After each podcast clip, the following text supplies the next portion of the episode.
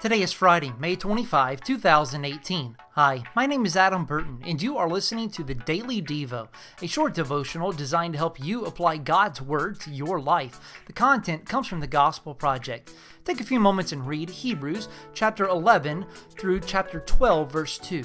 In this passage, we will explore how the writer of Hebrews defined faith and the trace examples of men and women who demonstrated faith throughout the pages of the Old Testament.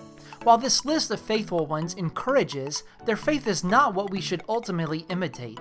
Above all, we should imitate the enduring faith that belongs to Jesus Christ. If you are in need of prayer, please get in touch with me. I would love to pray for you. You can connect with me on social media or shoot me an email, adam at adamburton.net. Oh, thank you. Thank you for listening to the Daily Devo podcast. Go ahead and subscribe. That way you can start every morning focusing on God.